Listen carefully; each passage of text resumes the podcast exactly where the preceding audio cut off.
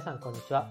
ハッピーな貯金で将来の自分を楽にするラジオハピチョキ今日もやっていこうと思いますこのラジオでは子供の大学費用を2032年10年後までに1000万円を貯めるということを目標に発信しております、えー、実際にどんなことをやっているかとかあとは今いくらその学費が貯まっているかっていうのはブログの方で発信していますので、えー、ブログのリンク貼っておきます。興味ある方はぜひ見てください。今日のテーマは、え1個前に、えー、楽天のふるさと納税やるなら、え今だよという放送をしましたけど、じゃあ実際に、え何を寄付したのかということについて話したいと思います。えー、それではですね、えー、まあ興味ないと思いますけど、うーなんだ、来年の美貌録のために、えー、ここで話したいと思います。えまず、いくらやったかというと、今回とりあえず、なんだ、シミュレーション、いくら控除になるっていうようなシミュレーションが楽天のふるさと納税でありますから、そこでえやってみて、えそれ全額だとちょっと何があるかわかんないので、とりあえず、ちょっとそのマックスの控除額より低い3万3000円分をふるさと納税しました。で、何をしたかというと、全部で3つの自治体にやったんですけれども、1つが、三重県の明和町って読むのかな？っていうところに、えーと、コシヒカリ、お米ですね、20キロ、1万3000分しました。で、2つ目が茨城県の境町。こちらもお米なんですけど、4種類のお米を食べ比べセットというので20キロ。これを1万2000円でしました。で、3つ目が、福岡県の大東町ですかね。ここでは、あと明太子の冷凍のものを、えっ、ー、と、8000円でしました。で、全部で3万3000円ですね。で、えー、じゃあこれ詳しく見ていこうということなんですけど、その前に、まあ、ふるさと納税って何ぞやという、えー、方、まあ、いると思う。言葉はね、もうほとんど皆さん知ってると思うんですけど、実際にどんな制度かって言うんですけど、まあ、簡単に言うと、実質2000円の自己負担金で、えー、寄付した自治体から返礼品がもらえるよと。なので、うんまあ、寄付をして、で、ある程度上限額というか、控除額の上限額がいくらかっていうのを把握した上で、えー、ふるさと納税をすると。そうすると、まあ、来年、自分がま納めるであろう税金分から今年ふるさと納税として納めた金額が控除されますよと。なのでまあ税金の前払いみたいな。で、前払いをした代わりに、えー、今、あ、今じゃない。えっ、ー、と、自治体から寄付、寄付品、返礼品がもらえるよという制度でございます。なので、まあ、仮にね、えー、マックスの控除額が4万円というふうに指名ーで出たら、まあ、4万円分を今年払っておく。来年払うべき4万円分っていうのを今年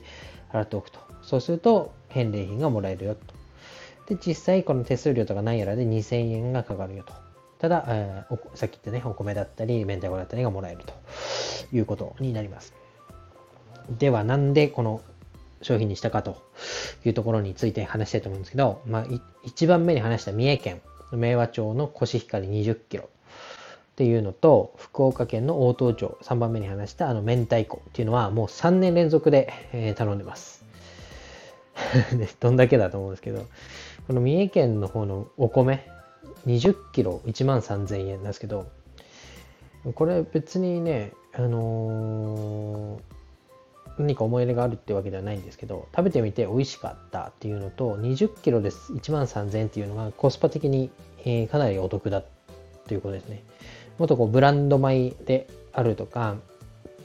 あとは、なんだ、ブランドをごちゃ混ぜにしてというか、ブレンド米っていうんですかね。いろんな品種のお米が混ざってて、えー、混ざってるよっていうお米もあるんですけど、そのブレンド米ってやつ一回外れを引いたことがあるので、こう単一のお米で、かつ、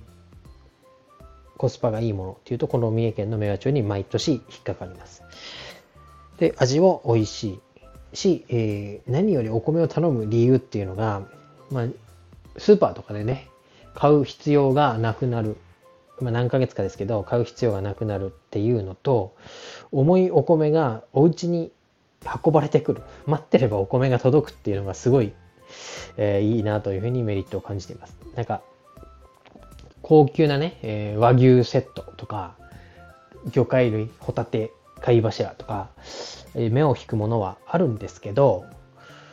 まあ、今のね、私自身の食生活の中で、まあ、そういうものを食べたいかという、まあ、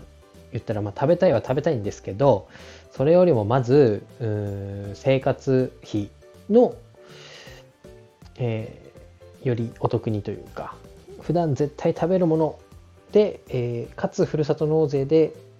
えー、お得にもらえるものは何かと考えた時にはやっぱりお米かなということで、えこのお米を、え3年連続で頼みました。で、えー明太子も同様でまあなんだろう お米のね、当てになるのはっていうことで、初め、その明太子を頼みましたけど、これがね、あの、1.3キロ入って、えー、届きます。えー、冷凍で届きます。で、えー、明太子の、まあ、ブランドという、メーカーっていうんですかね、成宮さんっていうところの、まあ、形が崩れた明太子が1.3キロ届いて8000円ということで、まあ、冷凍で届くんですけど、この1.3キロって、まあ、どんなもんかっていうと、うん、B、B4 サイズぐらいの えー、発泡スチロールの中にぎっしり入って、えー、届きます。で、これを届いたそばからジップロックに小分けをして、まあ、2、3日で食べきれる量に、えー、何小分けにして、まあ、じゃあ冷凍し直すと。で、いざ食べるってなった時に、えー、解凍して食べるっていうことをやると、うん、半年ぐらい明太子を 食べてる気がしますね。で、味がとにかく美味しい。そしてたくさんあるんで、まあ食べたい時にちょっと解凍して食べれる。で、あのー、切れ子って言ってね、あの、なんだ、スーパーで売られてるこう、一腹になったものじゃなくて、あの、崩れ、形が崩れたものの詰め合わせみたいなものなので、まあ、一腹あるとね、一食で食べるっていうのは結構しんどいんで、切れ子だったら、うん、2センチとか3センチぐらいの崩れたものがぐごっちゃになって入ってるので、まあ、一食ちょっと、うん、つまんで食べたいなとかお酒のあてにしたいなっていう時にはすごい便利なので、うん、これを頼んでます。味がとにかく美味しいです。で、えー、大容量コスパがいい でもまあ、貧乏症なんでねいっぱい入ってる方がお得だと思っちゃうんで、えー、それにしてますで、えー、最後3つ目がなんと茨城県境町のお米4種食べ比べ20キロで1万2000円です。で、これは、えーと、さっきの三重県のお米が20キロで1万3000円だったんですけど、それよりもちょっと安いと。1000円安い。で、かつ、えー、5キロずつに分かれて、えー、秋田小町やコシヒカリやら、えー、4種類のお米が食べ比べられるということで、あ、これも面白そうだなと思って、えー、やってみました。で、あと、いいなと思ったのが、えっ、と、配達時期を選びました。これは三重県の方もそうなんですけど、うんと、一気にこう、20キロ、20キロで40キロお米が送られてきても困るなと思ったんですけど、うん、詳細ページ、注文ページの詳細進んでいったら、配達時期が選べて、今やると、一番遠いところとか8月までの届け日、届け月か。が選べるようになっていたので、まあ、三重県の方は5月、茨城県の方は8月というふうに頼みました。そうすると、まあ、お米がなくなる頃にまた新たに届くっていうのが、あまあ、さっきのね、買い物に行って重いものを持ちたくないっていうところにも、まあ、合致して、いいスパンで届くなということで、えー、今回はこの3つやってみました。で、えー、2つ目話したかったことなんですけど、この実質2000円で返礼品がもらえると。ふるさと納税の解説しましたけど、じゃあこの実質2000円っていうのが、まあ、なんだ、どうだろうって思う方もいるかもしれないんですけど、私が、楽天証券をやる、楽天証券です。楽天でふるさと納税をやる理由としては、この実質2000円の負担っていうものが、楽天のふるさと納税をやることで、楽天ポイントがもらえます。そうなるとですね、今回のこの3つ、3.3万円分寄付しましたけど、なんと楽天ポイント。私、えー、お買い物マラソンとか、あと、5と0のつく日は、えー、考慮せずに、え今7.5倍がもらえるような感じなんですけど、その7.5倍を使うとなんと2475ポイントもらえると。なので、実質負担金の2000円以上に楽天ポイントがもらえる。プラス75ポイントも余分にもらえてるということで、まあ、実質ただで返礼品がもらえて、かつ、えー、納税が行われてるよということで、えー、ふるさと納税やるなら楽天かなと、今のところはやっぱり思ってます。で、かつこれが、えっ、ー、と、お買い物マラソンのポイントと、あと、5と0のつく日というポイントが、えー、含まれると、さらに、えー、多くポイントをもらえることになりますので、断然お得だと。で、えー、このふるさと納税をやることによって、えー、まずは、うんと、この生活のね、足しになるお米やら明太子がもらえるということで、えー、生活費を余計に払わなくて済むというところがまず一個大事なところであったなと思います。で、まあお米じゃなくてもね、タオルであったり、トイレットペーパーであったり、あと小さいお子さんがいる方にとってはおむつであったり、あと洗洗剤？洗濯洗剤、食器洗い洗剤とか、いろいろね、そういう日用品の返礼品を用意している自治体もありますから、えー、生活費を削るというところで考えると、まあそういうとこ、そういうのね、日用品も選んでみたら、あ生活費の足しになるかなと思います。で、あとは、その楽天ポイントをもらって、そのポイントをまたお買い物に使うんではなくて、え私の場合だと楽天経済圏というところにで生活をしていると自負してますから、えーと、楽天電気電気ですね家の。電気代にそのポイントを当てたり、えー、携帯も楽天モバイルを契約してますから、えー、楽なんとその携帯代に当てたりですね。あとは、まあ、ちょっとめんどくさいめんどくさいというかややこしいんですけど